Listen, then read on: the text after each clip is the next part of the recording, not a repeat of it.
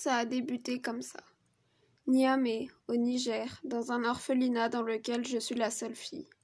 J'ai presque envie de dire que le hasard fait bien les choses. J'ai été adoptée par mes parents. J'avais deux mois, après avoir été abandonnée sur un lit d'hôpital par ma mère, quelques jours après ma naissance. Elle n'a laissé aucun mot, aucune précision. Mais une femme qui abandonne son enfant sur un lit d'hôpital veut qu'il vive. Elle a dû se dire que ça serait forcément mieux ailleurs qu'avec elle, et que, n'ayant pas les moyens de m'élever et de subvenir à mes besoins, il valait mieux espérer que je sois prise entre de bonnes mains. Mais je me suis toujours dit qu'il fallait une sacrée bande d'ovaires pour faire ça. Il y a quelque chose de fascinant avec l'adoption. Je ne suis absolument pas le mélange physique de ma mère et mon père, loin de là. Mais le lien créé, les ressemblances de personnalité, de mimique, de goût et de caractère sont indéniables, et je trouve ça absolument fascinant. Ce sont mes parents, quoi, pas de doute. Et moi, je suis leur fille. On n'a pas besoin d'avoir fait un gosse pour qu'il devienne le nôtre. Tout se fait après, et ce n'est pas parce qu'un enfant est sorti de toi que tout est évident et inné. Je mesure un mètre quatre-vingt-cinq, dont un mètre dix de jambes. J'ai vingt-deux ans, je suis noire, j'ai la tête rasée et je m'appelle Camille. J'ai grandi entre le Niger, la France, Madagascar et l'Espagne. Jamais plus de cinq ans dans le même pays.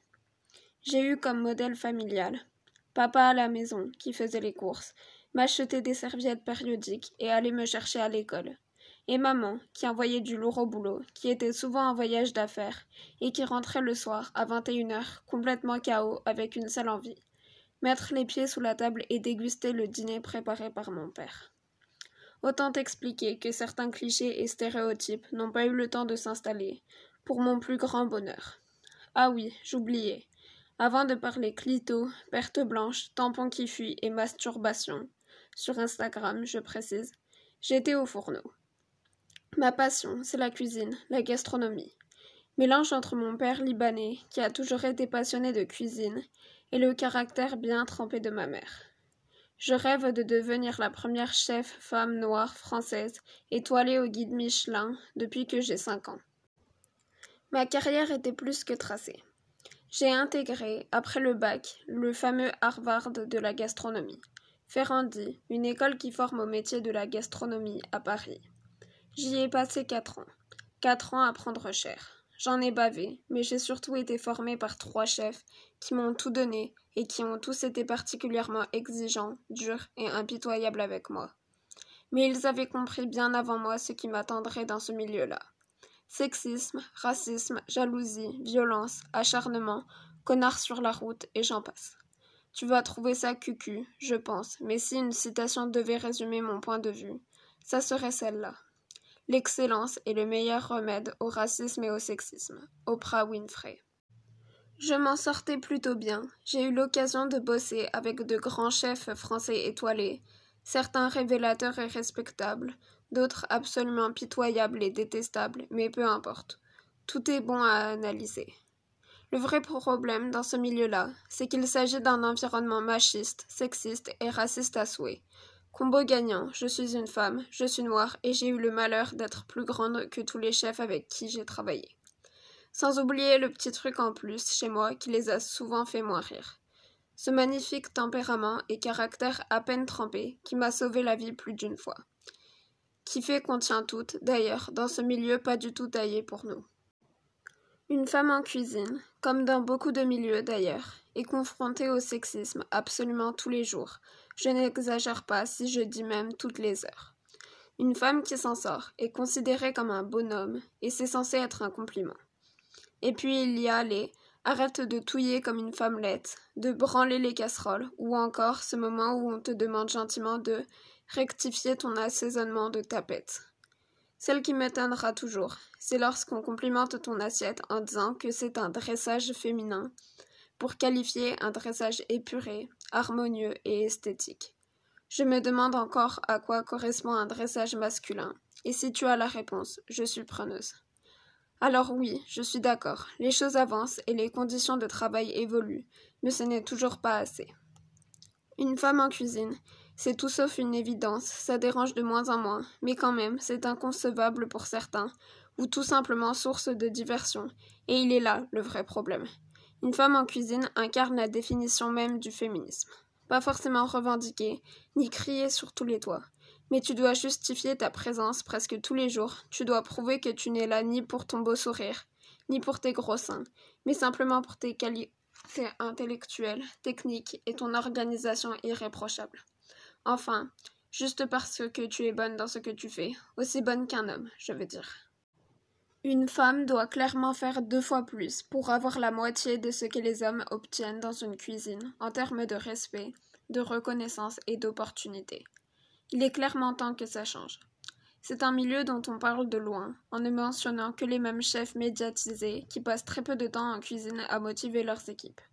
Juste ceux et celles qui bossent dix-sept heures par jour et sans qui, en fin de compte, il n'y aurait pas de restaurant qui tienne. C'est un métier que l'on associe tout de suite à des jeux télévisés et d'autres téléréalités, et je pense que ça doit en arranger plus d'un. Une cuisine s'adapte, se modifie, se métamorphose et tout devient idyllique dès qu'une caméra rentre pour une interview ou un reportage. Tout le monde devient soudainement beaucoup plus calme, attentionné et poli. Là où on ne connaissait même pas ton prénom la seconde d'avant. C'est un métier où le poids des mots veut tout dire. Lorsqu'on parle des chefs, on a besoin de préciser les chefs femmes, là où jamais on ne dira les chefs hommes. Bien sûr que non, ma petite Camille, c'est logique, voyons. Ça relève de l'acquis. Lorsqu'il y a des classements, on parle des chefs en général, mais cela n'implique que les hommes. Encore une fois, on se sent obligé de faire un classement à part lorsqu'on parle des chefs. Les dix chefs femmes à suivre en ce moment, les dix femmes chefs à connaître, ou encore ces femmes chefs qui font briller la gastronomie. Ça en dit long, et nous, ça ne nous aide pas. C'est un métier qui est dominé par des hommes blancs en France. Je n'avais jamais remis en cause la question de mon identité, jusqu'au moment où j'ai fait mes premiers pas dans une cuisine. Je vais être très claire, des Noirs en cuisine, dans le milieu de la gastronomie française, qui ont des postes importants, c'est aussi rare que de voir pousser des framboises au pôle Nord. Tu vois le délire ? Les personnes noires que l'on retrouve en général dans le milieu sont les plongeurs, les dames qui nettoient les toilettes en fin de service, ou encore le mec qui vient réparer le système de ventilation qui a lâché.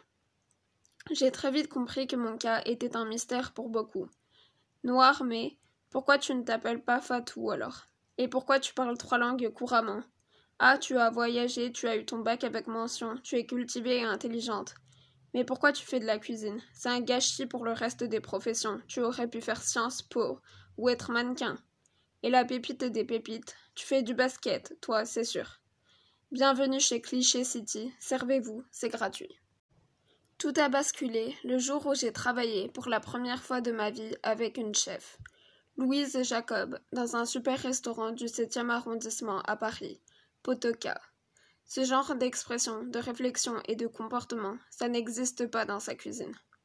Une femme et un homme sont traités de la même manière, et aucune différence n'est faite. Le pire, c'est que l'on trouve que c'est admirable et absolument génial, alors que ça devrait être la base de la base. À bon entendeur, je dis ça, je dis rien. Chef, merci à vous de montrer l'exemple, ça fait un bien fou. J'ai une pensée toute particulière pour les femmes qui ont souffert du viol en cuisine, du harcèlement verbal ou corporel, de la pression, qui sont tombées dans le, de la cocaïne, qui se sont prises des mains au cul un nombre incalculable de fois, qui ont leurs règles une fois par mois et qui en chient à bosser debout dans le froid et le chaud, mais qui envoient du lourd quand même, qui se sentent incomprises, qui ont l'impression d'être passées à côté de leur vie de femme, qui ont eu peur de perdre leur poste à chaque arrêt maladie, qui n'ont jamais porté plainte suite à du chantage ou la peur de perdre leur boulot. Je pense surtout aux femmes qui ont accepté de vivre l'enfer en se promettant de ne jamais reproduire ça au sein de leur cuisine et qui ont tenu leur parole. Vous faites avancer les choses et on ne vous le dit pas assez. Mis à part cette petite description, ça reste un métier absolument magnifique et je le pense sincèrement. La qualité des produits que j'ai pu travailler, la satisfaction à l'envoi d'une assiette magnifiquement dressée, la rigueur personnelle que cela implique, les retours remplis d'émotions de certains clients suite à leur repas et les liens que la rigueur du travail crée font que ce métier transcende de bonheur celui ou celle qui le réalise avec passion. Ce livre, Je m'en bats le clito, c'est d'abord un compte Instagram éponyme. Dans ce conte, je raconte la vie des femmes et non de la femme dans les sociétés occidentales. Comme une réponse à un besoin de dire les choses avec beaucoup de transparence, d'arriver à rigoler même de certains sujets délicats, et surtout de foutre un bon coup de pied dans la fourmilière en démystifiant tout ça. Une femme rote, pète, chie, a des pertes blanches et c'est naturel. Je m'en bats le clito, c'est aussi un coup de gueule qui nous pousse à assumer, à ne plus faire semblant et surtout à ne plus nous autocensurer. Ras le cul de voir des filles chuchoter pour demander un tampon, ou être gênées lorsqu'on leur demande si elles se masturbent. J'ai jamais entendu un mec avoir honte de, de dire qu'il se branlait. Ras le cul d'être obligé de me demander si j'ai bien fait de porter une jupe aujourd'hui, et plus envie de passer du temps à me demander si mon corps est assez bien ou pas. Bien pour qui, d'ailleurs.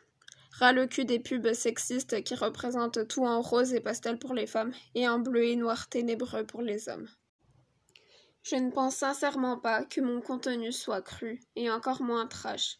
C'est juste la vie et on n'est pas habitué à voir les femmes exprimer ce qui se passe dans leur tête et encore moins dans leur culotte. C'est tout un tas de détails qu'en général, on ne relève même plus tellement ils sont ancrés dans le quotidien. L'acceptation et l'abolition des tabous passent aussi par la représentation, par le fait d'en parler.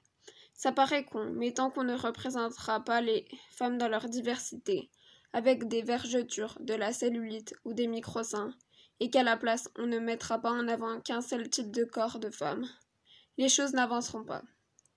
Il n'y a pas de normes, de modèles ou d'exemples.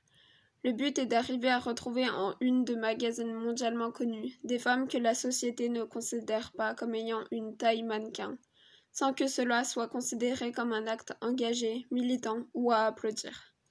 Les trois quarts des femmes ne s'identifient pas aux femmes que les médias mettent en avant, et leurs plus gros complexes viennent de cet état de fait.